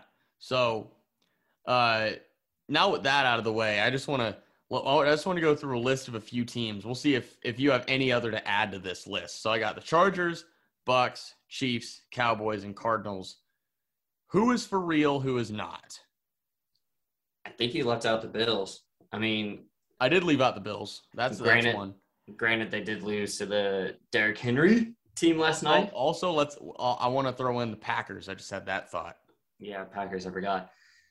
Cowboys are going to be right now, I think, hands down the scariest team. And that's hard for me to say. Aaron, you know my Oh yeah. No, hatred they- towards the Cowboys. I, as as as I said, I said on a previous podcast, if the Cowboys don't, I think I said this on the first one after they played the Bucks in the season opening game. Cowboys impressed me. They have all the talent necessary to make a splash, especially since they play in the NFC East, the AL Central of the NFL. Yeah. So uh, if the Cowboys remain injury free, like they're they're definitely a playoff team for sure. They're not a Super Bowl team. No, not They're not going to win team. the NFC, but they have every. I think they have every capability to go and make a decent showing in the playoffs. I mean, the Cowboys right now, Dax is looking great. He's he's Yeah. looking better. He didn't he did get injured on the last play against the Patriots, so he did leave the um, Foxborough with a boot on. But yeah, he, they are going into a bye week, so he's a tough guy. he'll be reevaluated next week. So he'll probably play next weekend. But so I think the Bills are a sleeper team, bro. I know they probably should have beat the Titans last night, but do you defend that fourth down? bro, he slipped. He he slipped. I think that was the right choice. Well, I mean, it's- watching the film, like I think you give the it to your best the player. blocking was terrible. Uh, the blocking was the terrible. blocking was terrible. I I do defend that decision. I think you give it to your best player, and your best player at the time was Josh Allen. And it's clear Josh Allen tried, but he literally slipped, he literally and that's why he that's why he missed the first down. If he So- didn't slip, he would have had the first down. Bills would have won the game or tied it, and yeah. Do you think they're for real though? I do think they are for real. Um, Buck, Bills are for real. I, I'm with that. I think the Bills are for real, Josh Allen, the past three years or four years he's been in the league, has improved year in, year out. He's been the only QB to have the most, the numbers improve each year. They're not going up and down every other year or so. He's getting better year in, year out. He's developing a relationship with his wide receivers.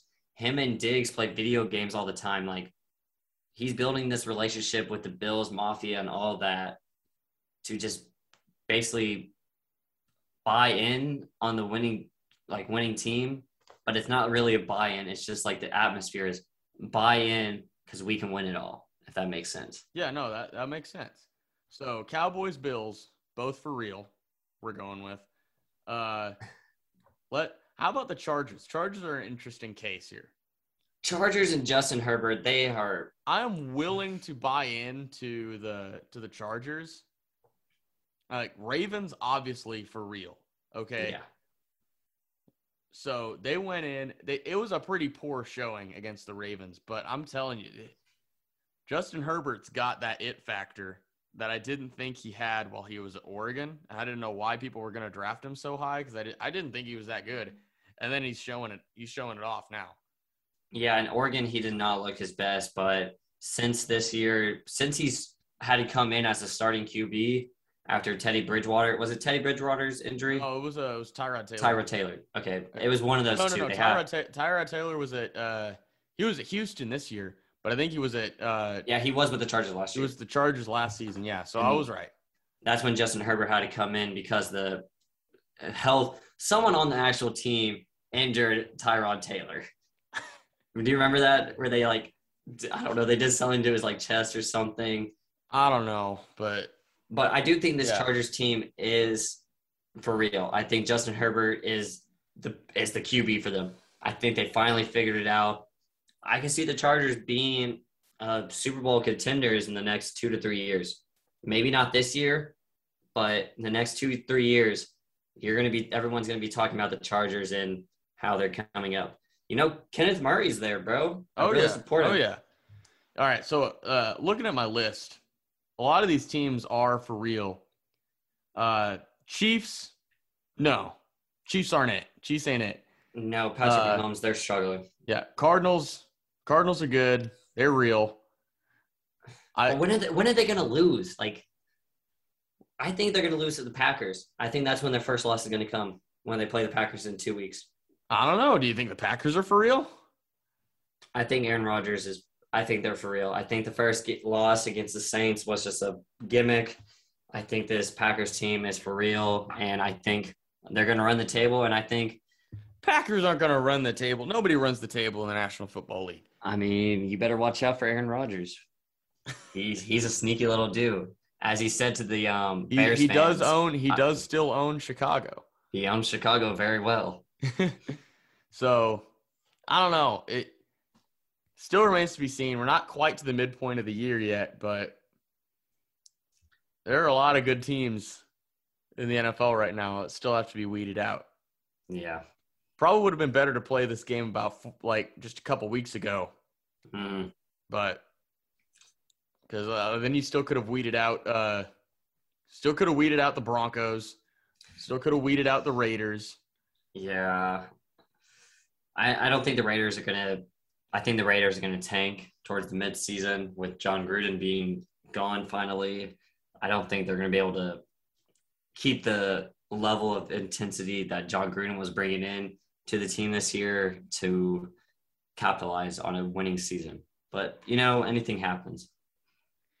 Yeah. Well, I I really hope the Cardinals do continue to run the table because that that would be the best story I think in the NFL. Like, who thought the Cardinals were going to be this good this year? I certainly didn't. I thought the defense was still going to be trash with all the people, even with all the people they brought in.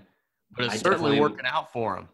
I definitely was not thinking the Cardinals were going to be six and zero going into possibly week seven that we're going into for NFL. Like this is crazy. Yeah. Uh, Kyler Murray getting it might be most improved player, but I think we already saw enough from him last season, so he might not be eligible for improve for most improved player. Yeah, Uh, that might be Joe Burrow. Ah, the Bengals. The Bengals. Ah, they're so interesting. They're they're decent. They're They're decent. decent. They're decent. They're not for real. They're not for real. They're not. Maybe a wild card threat. I don't know. We'll see. Maybe, maybe. Uh, I think they'll be in contention down the down the year. They'll probably be like a 500 team. It's better than they've been. Yeah, But the Bengals showing us something. they are, bro. So, yeah, most of these teams that I listed are for real. A few, a few frauds in there, but uh, I think now it's t- it's it's game time. We're gonna play a couple games. Ooh, play a couple games. So uh, we're gonna get into pick'em first. okay. Uh, so me and Garrett are both in uh, the same pick'em group this year. Uh, I think I'm actually winning over you right now. I think. yeah, I forgot to make my picks last week. Oh, is that it? yeah, I missed like seven of the picks. So I only made three picks, and I still lost badly last week. Well, at least at least you're making your picks now this week. yeah, I'm, I'm, I'm I got I'm reminding week. you. So I got him this week for sure. so I'm sitting here at 38 and 32. I'm 35 and 18. Yeah, I think. Oh, you're really 35 and 18? Yeah, I'm eighth. Okay, I'm I'm eighth overall. Yeah, I'm at, I'm in seventh. See, I'm better because I've actually made more of my picks. Okay, I'm right behind you. So calm down. Yeah. So, yeah, I'm we're we're probably not making a comeback to to get back into the thick of things here, but uh Who is I chase young kid? Oh, that's Nathan. yeah. How is he in the lead? We let him in. Yeah. So so the way I want to do this, we're going to go from the 10-point game down to the 1-point game. Cuz the 1-point game is the most important game. It's usually is. the best one. So, uh first off, since I have Cincinnati at Navy at my 10 and I got the Bearcats winning that one easily.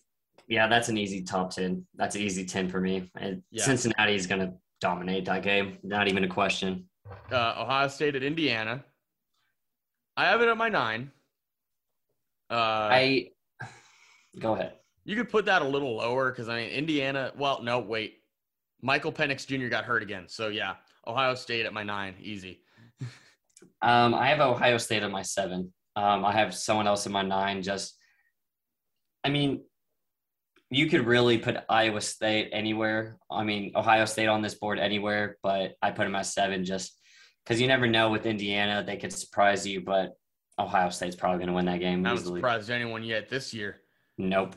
So um, at my eight, I got Notre Dame over USC. At Notre Dame, that's the the home field advantage is why I have them so high. hmm Also, USC's garbage. So yeah, they they tanked since the firing of Clay Horton, Clay Helton. Helton. So I at least got the first name yeah. right. What's what's what's your eight point game? My eight point game is NC State over Miami. I have that one at my seven. I have Okay. NC State winning. Uh, I I probably I don't know. I I just I don't trust NC State as much as I do Notre Dame. Strangely enough, I probably should put more trust on NC State instead. But I mean, there's nothing to trust against Miami, so NC State's an obvious win. exactly. So You know who I feel bad for? Who's at Miami? King? Charleston. oh no, Charleston, Ram. Bro, he should never have left the Sooners. But at the same time, the Sooners had depth in wide We receivers. buried so him. Got Yeah. buried on that depth chart. He did, sadly. You didn't differentiate from everyone else. He didn't. He Gotta just tried to. out. He tried to be like everyone else and just wasn't good enough. Yeah. So next one, uh, my six point, I got Nevada over. Fre- I got Nevada losing at Fresno State. I didn't realize that this was a five and one versus a five and two team. Yeah, That's that's that's interesting. yeah. This game, that game had. I put that one as my number two because I was scared. But my number six, but my number six is Oklahoma State over Iowa State. Mm, All right, I got a different take on that, a little bit. I, I was I was just thinking you would. Yeah. Uh, so, so you got OSU winning that one, right? Yes. All right. So, uh, so at my five, I got Wake Forest over Army. That's At it. Army, I'm a little. I was a little scared. I I really was like, if you could see my hands, I am pinching the air. I was this close to picking Army. If Army had beaten Wisconsin, which I know isn't much of a deal anymore, uh, I if Army had won that game, I would have picked Army all the way. Oh, I, I I believe it. I mean, I put Wake Forest as my nine point game. It's I mean Navy's Army is going in as four and two, while Wake Forest is undefeated. I got Wake Forest just because they were looking strong, and I haven't really seen much of Army. All So, right. So four point game here. Four point game. I got Pittsburgh over Clemson. I got to win. got- it's at, it's at Pitt. Yeah, put it out there, and Pittsburgh blows people out.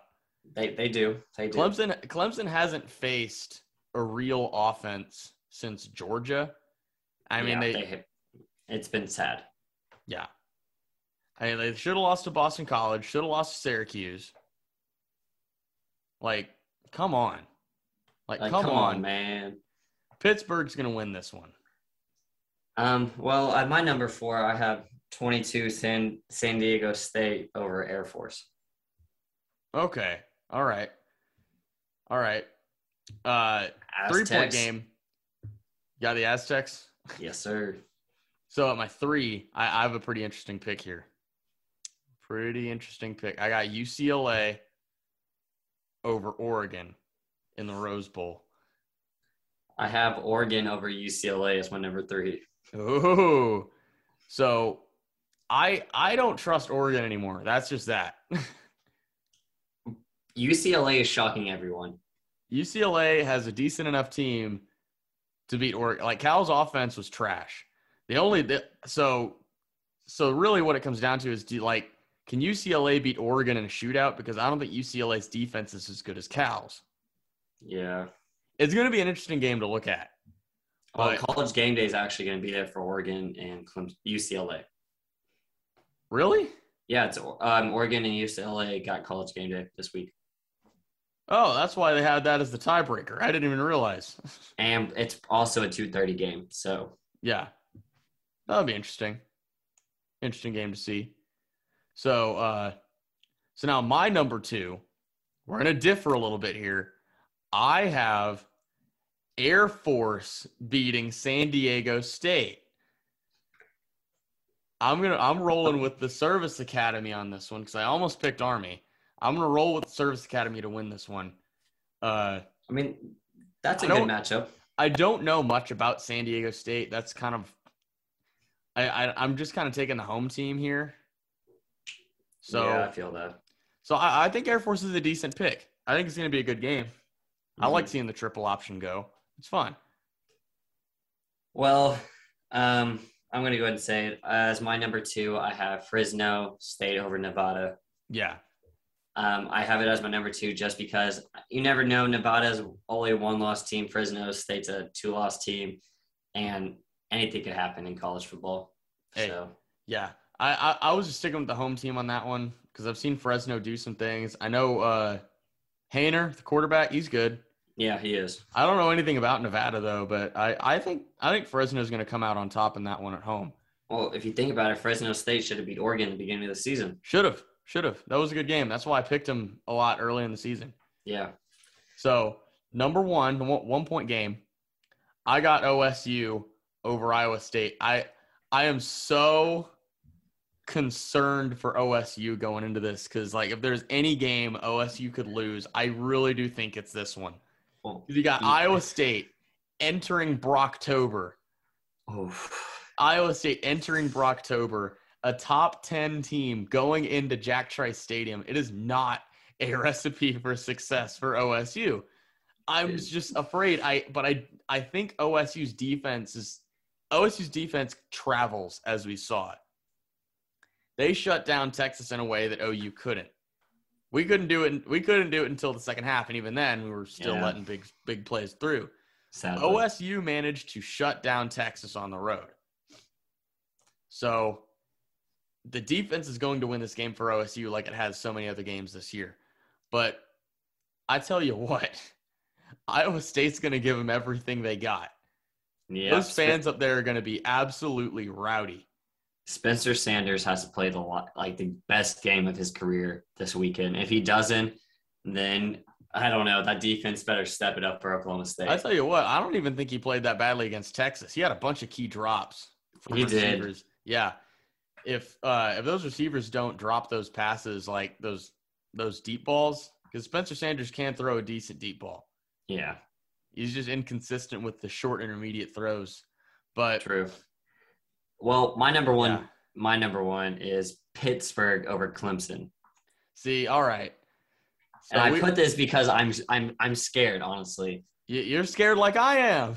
because I've seen Pittsburgh in the past. I've seen Clemson run over them before in the past. I've just never seen Clemson come into a game four and two and unranked for the first time in I don't know how many years.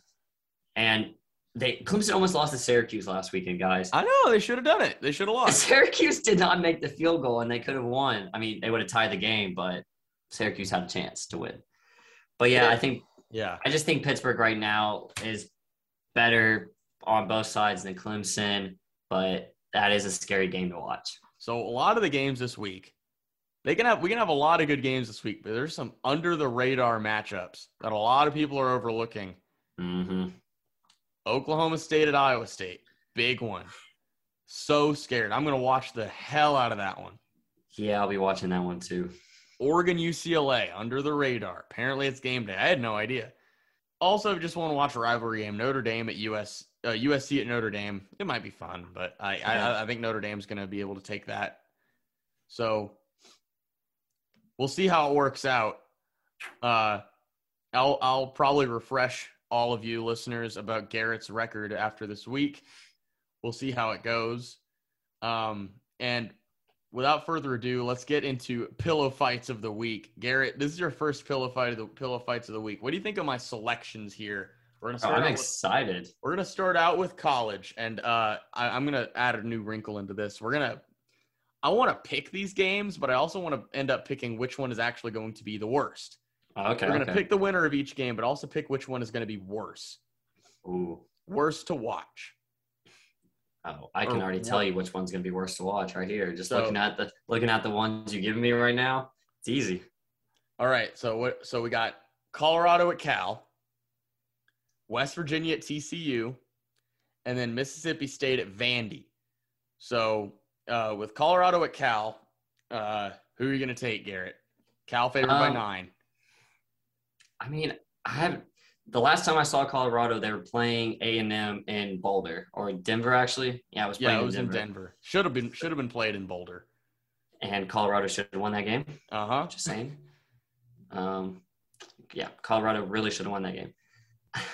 I don't know. Like, is California good or are they just a sleeper team? Cal, no, they're not good. They're one and five. Oh, Colorado, oh, okay. Colorado is two and four because they beat the crap out of Arizona, who actually might now be one of the worst teams in college football. Um, Arizona keeps making me think they're going to win some games every now and then because I, I I thought it, I thought Arizona might be Colorado because they are that bad, but yeah, Colorado managed to get a win against them last week at home. I'm gonna say Colorado takes this win. Yep. Just looking back at California Cal's record and games they played, they have not looked the best. No, they should have beaten Oregon, They should have. but yeah, I, I'm going to go with Colorado too. I really do think they're a better team than Cal. They're just they're still going through that transitional period. yeah. They got a new head coach right before COVID started.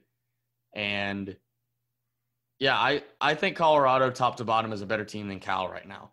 But we'll see. At the very least, if Colorado loses, if At Colorado loses, then At least Colorado, cover. yeah, Colorado will at least cover.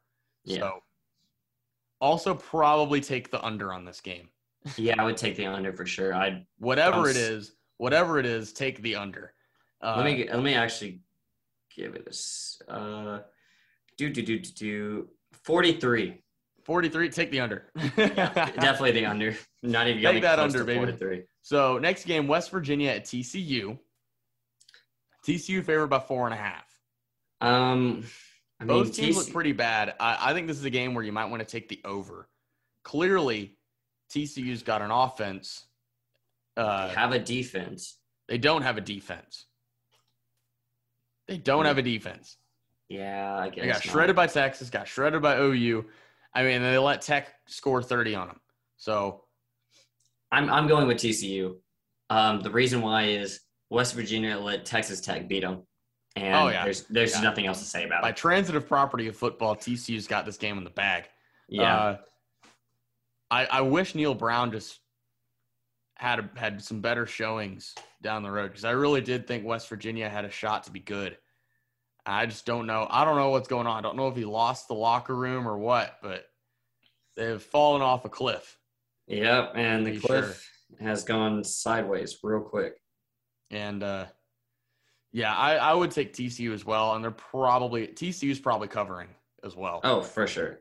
for covering, take the over. It. And yeah, What is the over under? Okay, well this game. Oh, it's a night game. That's why. Um, it's 57 and a half. Mm, well, I don't know. Maybe take the I- under then. I, well, well, because like, They can both score. That's the thing. Very well. except I'm not sure though. I'm Okay, not sure if they wait. can. With TCU, I know they can score. TCU, I know they can.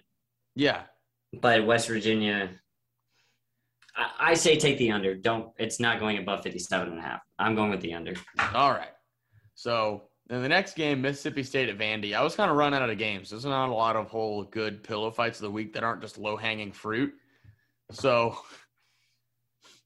Obvious. So Mississippi State favored by 21. It's at Vandy, but Mississippi State just got killed, and I know they're not very good. So Yeah, this is the game of the week that is not going to be watched. No one wants to This watch. This is your Vandy. pillow fight. This is your pillow fight. Who wants to watch Mississippi State and Vandy, bro? Are you kidding me? Mississippi Pick who's gonna win, and then I will explain to you why this is not the pillow fight of the week. Mississippi State is going to win. Mike Leach is going to run over this Exactly. Vandy team. Exactly. Yeah, and they're gonna cover too. Yeah, of course. So the pillow fight of the week is not this game. The pillow fight of the week is Colorado at Cal. Explain to me. Colorado, two and four. They only teams they've beaten are Northern Colorado and a winless Arizona team. Cal, I don't even know who they beat. They're probably not very good. And then they've lost all their other games. They beat Sacramento State. Exactly. Exactly my point. So, So, that is the pillow fight of the week. Okay. There is no way at all to justify any other of these games being like uh, the pillow fight of the week in college. Okay. Mississippi mean- State is a has they've beaten people. they have, but Mississippi State beat A and M.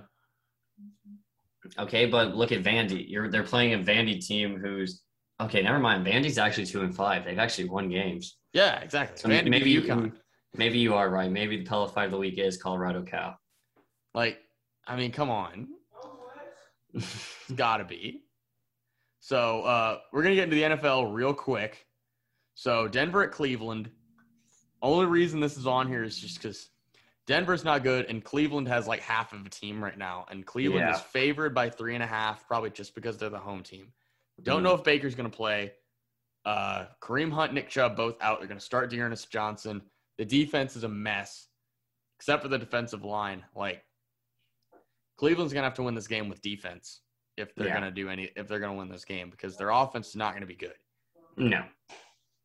So I would probably take Cleveland, no cover, probably take the under. Yeah, I'm I'm going Cleveland all the way. Um, it doesn't matter if they're missing key players or if some players didn't practice yesterday or day. Cleveland's going to find a way to win. They're not going to let this game slip out of their hands because if they did, then Kevin Sabowski or however you Kevin pronounce his last name, yeah. Stefanski, he will have a lot of questions to be asking or getting asked to him by the media. And all. I, I don't know. I think those questions get ignored because like half the team's injured. Uh, yeah, and the um, over under is 42 and a half. So Yeah. so definitely under. yeah. So next one, Falcons at Dolphins. Falcons favored by two. Uh, I I'm just gonna go out and say this. This is probably the winner of Pillow Fight of the Week in the NFL. Falcons are bad. Dolphins are probably the worst team in the in the NFL at this point since they lost to the Jags. Mm, There's a worse team than them. Texans still. No, the Lions. The Lions haven't won a Ah. game. That's true. That's true. The Texans at least won their first game of the year against the Jags. So Yeah. And the Dolphins have won a game too. So, yeah, all right. Well, that makes sense. But, uh, yeah, I would. I, I'd probably take the Falcons in this game because I don't think there's any way the Dolphins are going to dig themselves out of whatever hole they put themselves in. yeah, I'm gonna have to agree with you, Falcons, because Tua just came back last week against Trevor Lawrence and Jags team in London, so he didn't look his best. Yeah. And that Miami team's got a lot of questions to ask themselves as an organization. Take the Falcons to cover, but I. I You might gotta take, cover, I might take the under. 47 and a half. Uh, maybe an over. Mm, I don't know. That's a, that's a hard one. Um, I want to say the under because, but barely, barely the under by like right. two points. It's gonna cover somehow. And then, uh, okay, Chiefs at Titans. I just threw this in here just because the Chiefs are bad. Titans don't have a defense, but they they showed they showed they have enough defense to stop Josh Allen on a fourth and one, pretty much on the goal line. So, Chiefs are favored by four and a half. I I, I do think the Chiefs managed to win this thing, but it is not going to be easy. Oh, definitely not. Chiefs are gonna win it, but they are gonna struggle, and Derrick Henry is gonna go through that Chiefs defensive line like it was like they he like he did against the Bills defensive line. Yeah. basically. It's it's gonna be it's gonna be a tough game for Chiefs fans to watch. Definitely. But pillow fight of the week in the NFL, I think, is undoubtedly Falcons, Falcons and and Dolphins. It, I that's, went on, yeah, that's it. Like, come on. it's going to be a great game. I mean, two crappy teams playing against each other. We're really going to figure out because on paper or stat wise, like the matchup prediction is like Falcons still favored by two, but like 49 point some like 1% chance to win. And then Miami's like 50.001% chance of winning. Like it's intense. Yeah, yeah. It's it's not going to be a pretty game, to say the least. No. So uh, that about does it for all that we have today. Uh, thanks for listening. Hope you had a great time. Uh, you can find me, the Cheap Seats, on SoundCloud and Spotify uh, through my own SoundCloud or on the OCast. Garrett, uh, Garrett's on SoundCloud too. Give him a listen. Uh, the Let's Talk podcast. Uh, Garrett, say goodbye. Thanks for having me on, man. This was a blast, and um, I'm hoping to have you on my podcast soon. And I hope to make another appearance on your podcast soon. Of course, had a great time. So uh, again, thanks for listening, and remember, it's always more fun in the cheap seats. See you next week.